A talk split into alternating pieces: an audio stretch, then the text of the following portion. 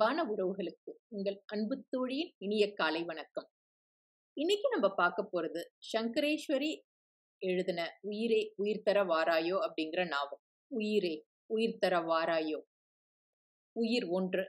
இன்னைக்கு நம்ம இந்த நாவலோட முதல் பாகத்தை பார்க்கலாம்.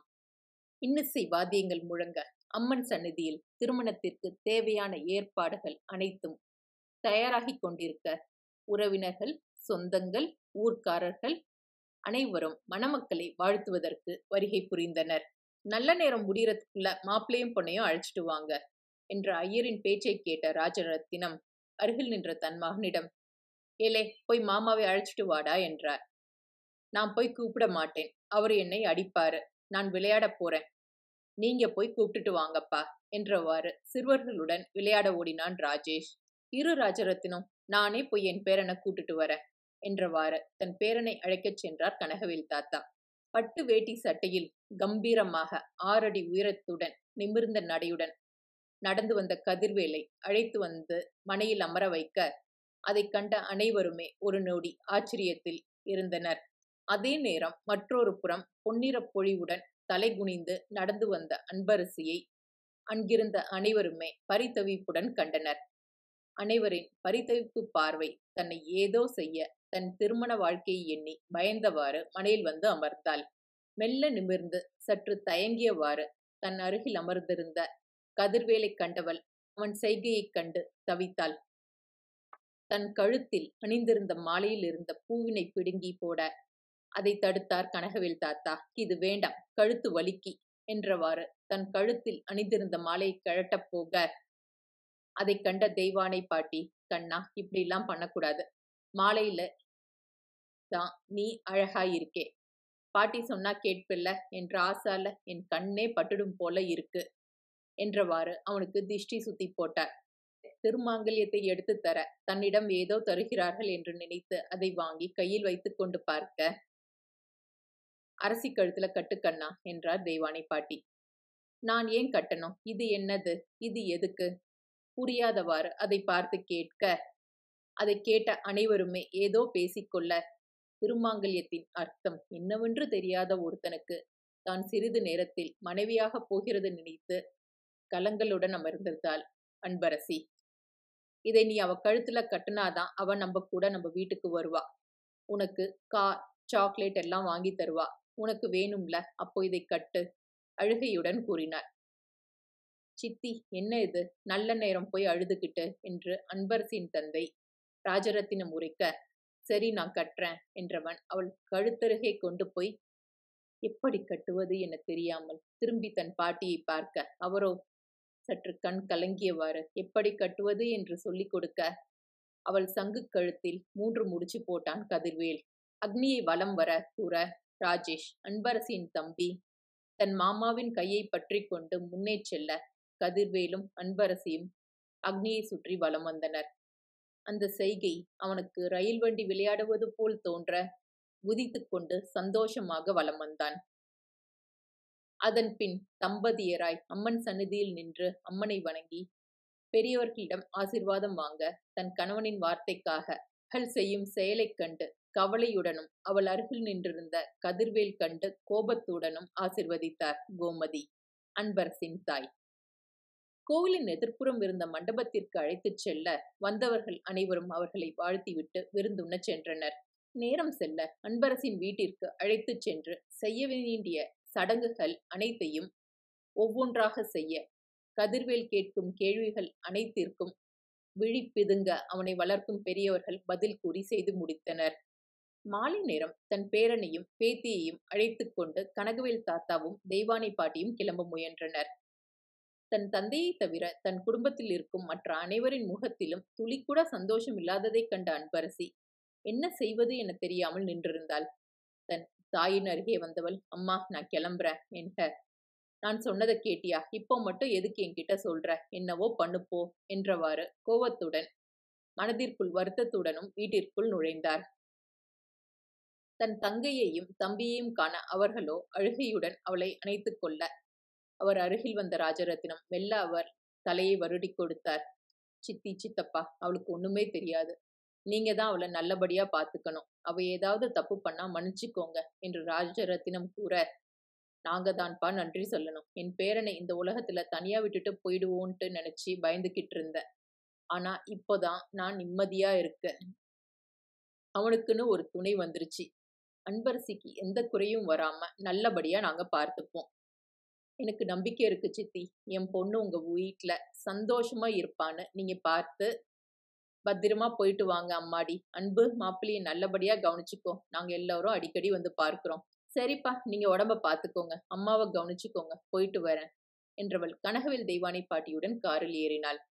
ராஜரத்தினம் கோமதி தம்பதியருக்கு மூன்று பிள்ளைகள். அன்பரசி அது அவங்க தாங்க நம்ம நாயகி.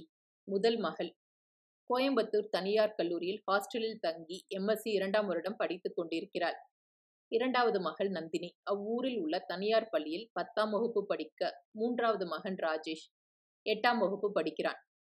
தன் சொந்தக்காரர்களின் விசேஷத்திற்கு சென்றிருந்த ராஜரத்தினம் அங்கே தன் சித்தியையும் சித்தப்பாவையும் கண்டவர். அவர்களுடன் இருந்த கதிர்வேலை கண்டு கலங்கினார். அவர்களோ தன் பேரனின் வாழ்க்கையை எண்ணி புலம்ப அதைக் கண்டு வருந்தியவர் இக்காரியத்தை செய்ய முயன்றார். தன் சித்தியிடம் தன் மனதில் இருப்பதை கூற அதை கேட்டு ஒரு நொடி சந்தோஷப்பட்டவர். என்னப்பா இது? இப்படி சொல்ற? எனக்கு ரொம்ப சந்தோஷம்தான். ஆனா உன் மக உன் பொண்டாட்டி இதுக்கு சம்மதிக்கணுமே என்ற அதை நான் பார்த்துக்கிறேன் நீங்க வீட்டுக்கு வாங்க முதல்ல. என்றவர் கையோடு தன் சித்தி சித்தப்பா தன் மருமகன் மூவரையும் அழைத்து கொண்டு தன் வீட்டிற்கு வந்தார். அவர்கள் மூவரையும் வரவேற்ற கோமதி கதிர்வேலின் செயலைக் கண்டு முதலில் குழம்பினார் கடந்த இரண்டு வருடங்களுக்கு முன்பு ஒரு விபத்தில் அவனுக்கு நடந்த அனைத்தையும் கூற கோமதியும் அதை கேட்டு பரிதவித்தார். தன் மனதில் இருந்ததை ராஜரத்தினம் கூற அதே நேரம் பள்ளி முடித்து தன் இரு பிள்ளைகளும் வீட்டிற்கு வந்தனர். வீட்டின் வெளியே கார் நிற்பதைக் கண்டதும் யார் வந்திருக்கிறார்கள் என்பதை அறிய துள்ளி குதித்து கொண்டு வீட்டிற்குள் நுழைந்தனர். துள்ளி குதித்து கொண்டு வந்தவர்கள் புதிதாக இருந்தவர்களை கண்டதும் தன் தந்தையின் அருகில் சென்று அமைதியாக நிற்க அவர்களை கண்ட பெரியவர்கள் தன் அருகில் அழைத்தனர். தான் வாங்கி வந்த பழங்களையும் இனிப்பினையும் அவர்களுக்கு தர சந்தோஷமா அதை வாங்கி கொண்டு சமையலறை நோக்கி ஓடினர். கோமதியின் முக சுழிப்பை கண்ட அவளுக்கு இதில் விருப்பமில்லை என்பதை அறிந்தவர்கள் ராஜரத்னத்தின் கட்டாயத்திற்காகவும் தன் பேரனின் நல்வாழ்விற்காகவும் கோயம்புத்தூரிலிருந்து மறுநாள் காலையில் வர இருக்கும் அன்பரசின் வரவேற்பிற்காக காத்திருந்தனர். முதல் பேருந்திலேயே வந்த அன்பரசி தன் வீட்டிற்குள் நுழைய வாசலில் முன்புறம் தன் தம்பியுடன் விளையாடிக் கொண்டிருந்தவனைக் கண்டு அதிர்ச்சியுற்றாள். எட்டு வருடங்களுக்கு பின் அவனைக் கண்டாலும் அவன் முகம் இன்னும் தன் மனதில் பதிந்திருக்க நீயும் அறியாமல் சிறிது நேரம் அவனை ரசித்தவள் வெட்கத்துடன் வீட்டிற்கு நுழைந்தாள். வா அரசி உனக்காக தான் எல்லோரும் காத்துட்டு இருக்கோம் என்ற தன் தந்தையின் குரலில் திரும்ப அங்கே புதிதாக அமர்ந்திருந்த அந்த பெரியவர்களை கண்டாள். என்ன அரசி இவங்க யாருன்னு ஞாபகம் இல்லையா? உங்க அத்தை சித்ராவோட அம்மா அப்பா. உன்னோட சின்ன பாட்டி தாத்தா இவங்க தான் சாரி பாட்டி. பார்த்து ரொம்ப நாளாச்சு. அதான் டக்குன்னு ஞாபகம் வரல. நல்லா இருக்கீங்களா? அம்மா எங்கே? ராஜி நீங்க மட்டும்தான் வந்திருக்கீங்களா? அத்தையும் மாமாவும் வரலையா? மகள் மருமகன் பேத்தியின் நினைவு வர. பெரியவர்கள் இருவரும் கண் கலங்க. தான் ஏதோ தவறாக கூறிவிட்டோம் என்பதை உணர்ந்து மன்னிப்பு வேண்டினாள் அன்பரசி. அவங்க எல்லோரும் இந்த உலகத்தை விட்டு போயிட்டாங்கம்மா. அழுகையுடன் தெய்வானி பாட்டி நடந்ததை கூற. அதன் பின்னே திரும்பி கதிர்வேலிடம் இருக்கும் வித்தியாசத்தை கண்டாள். சிறுவனிடம் விளையாடுவதால் தான் அவன் சிறுவன் போல விளையாடுகிறான் என்று நினைத்துக் கொண்டிருக்க ஆனால் மனதளவில் அவன் இப்போது ஒரு சிறுவன் என்பதையும் அறிந்தால் சி அப்பா ஒரு முடிவெடுத்திருக்க.